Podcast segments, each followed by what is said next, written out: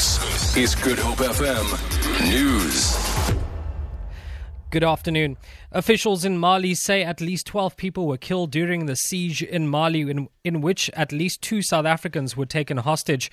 The dead include three hostages, five soldiers, and at least four gunmen and four, con- four contractors working for the UN mission in Mali.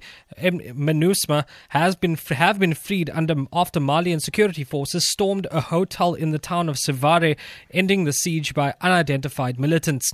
The BBC's Alex Duval Smith reports.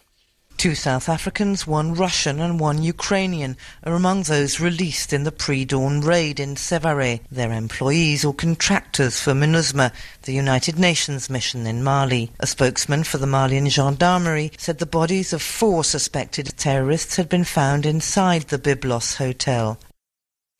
South Africans are addicted to codeine, according to psychiatrist Eugene Allers.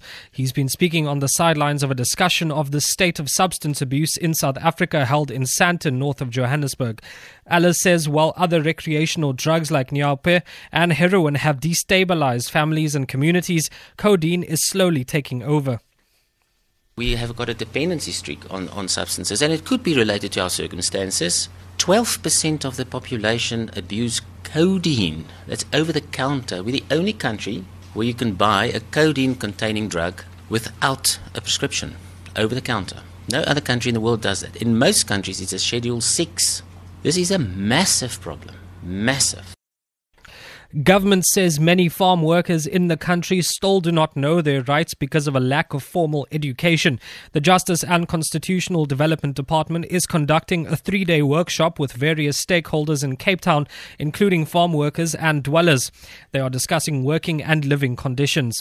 Three years ago, farm workers went on strike in De Doorns in the Boland, demanding higher wages and better working conditions. Many say they are still living in poverty. Justice and Constitutional Development Deputy Minister John Jeffrey. Farm workers in South Africa are very marginalised.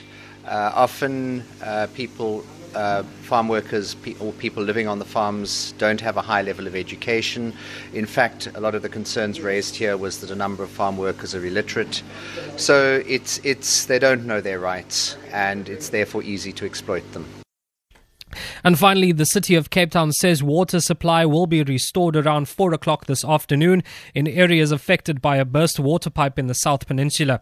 Areas such as Muizenberg, Kalk Bay, and Clovelly have been without water since this morning. Engineers are still on the scene in Muizenberg Main Road to repair the pipe.